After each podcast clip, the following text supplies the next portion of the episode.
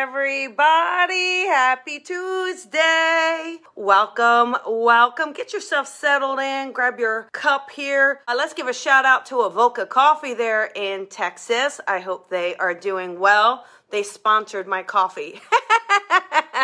You gotta love those who take care of you, right? Today is gonna be a good day. We're gonna talk about intuition versus your imagination, right? What am I making up? And then what is intuition? Let us start off with a coffee with Colby quote. You can get the book on Amazon. in order to move forward, in order to grow, spirit has to reflect so you can purge.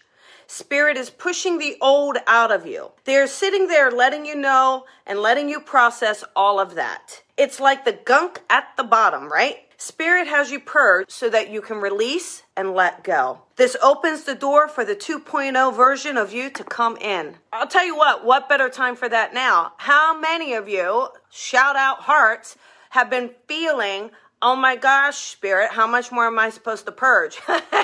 how much more am I supposed to deal with since this COVID and health and crisis and financial and worry and tension and politics and whew, either you purge it or you have a cocktail.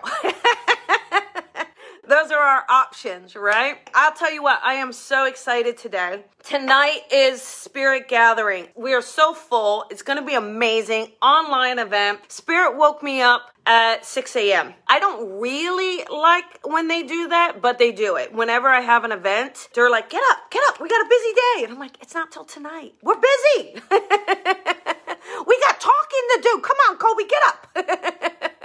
uh, bright eyed and bushy tailed today. Let us talk about the difference between your imagination. All right, are you making it up versus intuition? Is it being given to you? And sometimes people get really confused. You know, a lot of people don't understand. And, and this is why it may be difficult. Whether it is your own imagination or whether it's spirit communication or intuition, both come from the creative side of your mind, the imagination. So it can be confusing. I can see why you might say, gosh, I, I don't know. Is it me making it up? Is it just dropping in? You know, I want to help you with that. Let's talk about a few ways in which you will know this is pure spirit inspiration, all right, or my imagination. Now, a couple things. When you sit and think on something, so when I say to myself, what should I do today? And I'm thinking about options. What should I do? Should I go to the beach and then I see a beach inside my head? Should I go for a walk and then I see a walk inside my head? This is my imagination at work. So if I wake up and instead just get this message, just flash, beach, hike, that's inspiration. It will just drop in. Now, it can drop in in a few ways. It can drop in through your hearing, your clairaudience. And again, that clairaudience may seem like a thought inside your head. So even though you hear it, it seems like it's inside your head. So when this happens, this is spirit inspiration. Go for a walk or go for a hike. You'll just see it will pop in and you're not thinking about it before it happens. But if I'm thinking about it and what do I do? And I'm running through my options, then the picture comes. That is my own imagination making it happen. Okay, so it's the same thing. For instance, you took that wonderful walk I did the other day. Butterflies have been crazy. If I see a butterfly and before I can process really, ooh, what a beautiful butterfly, if I actually get a thought, oh, my grandmother's saying hello, then that is spirit inspiration, right? That thought is there then your logical mind connects it to the butterfly. That's how you'll know. It really will pop in, first of all. It will seem instantaneous, okay? It may be irrelevant. For instance, you may sit there and think of your mother, and then the phone rings, and guess who it is? It's your mother. So, this will help you know that's my intuition. That's the spark, okay? Because the spark will be something you're not thinking about the spark will be something that just comes in and it's using the heightened senses. So even though they're both coming from your imagination, the intuition, the spirit communication, those hits of information, as we love to call them, they actually will be your heightened senses. If you really start to tune into your own physical body, there's kind of this register of weight to it energetically once you really start to understand it and learn it. So, in the physical presence, when you're really grounded, you'll feel this centered kind of weight when you're connecting to higher self, there's like this elevated feeling, a rise of a feeling. That rise is really where the inspiration comes in, the spirit communication. Another way, too, for me, when I'm thinking about something, okay, I'm processing it, it really, in a way, for me, comes from the feet upwards, right? It comes from my feet and up. Even though it's from the imagination, the energy is from the feet up. When it's inspiration, spirit communication, it's actually out and in. Okay, so not in and up, it's actually out and in. I'm hoping that makes sense. I know that can be a little like, what, Colby? But think about it this way like, if it feels like that thought came from outside and flew into your head or into your stomach or into your eyesight or into your hearing or into your knowing, intuition or spirit communication. If it feels like it started inside of you and you processed it, then came up with an answer, that is you creating it. Now, both are needed, all right? So, both of these are actually needed in your living. You can't live purely from inspiration. You have to have some logic to help you make choices, to help you have balance, to help you be able to feel safe through what you're doing. But that inspiration, that connection, that is the higher guidance. Okay, so let's talk about with people. You know, how many of you raise your hand or give me some hearts, find yourselves in bad relationships?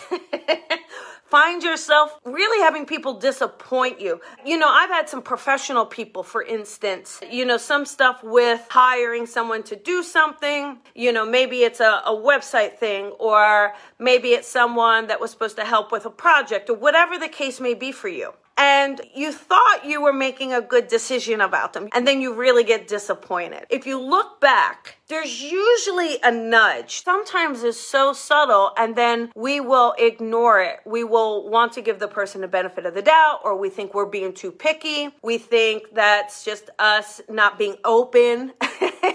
no, that's your intuition. And so it's important. So whether that's a business relationship or a friendship or a romantic situation or a work situation. You want to ensure that you're as in tune to your intuition as possible when deciding who to share secrets with or who to share your time with, who to share your experiences with. And when we really are in alignment, we will lead us to the right people that will deliver, that will feel balanced. Now, sometimes you sit there and you say, I knew it. Why did I do this? Why did I get with this person? What happened? It could be that the universe wants you to learn a lesson from it. Perhaps that person has a lesson that's supposed to help you down the road, that's supposed to help you grow and expand so that you don't repeat it down the road for something bigger. And so that's those things for us, okay? The best way, intuitive, right, is it my intuition or spirit communication. Let me break that down real quick. So, intuition is really part of that psychic faculty. It's your natural instinct, okay? That usually has to do with things like premonitions. It could be things like, should I take this job or enter this relationship? Is it time to move? Is this the right decision?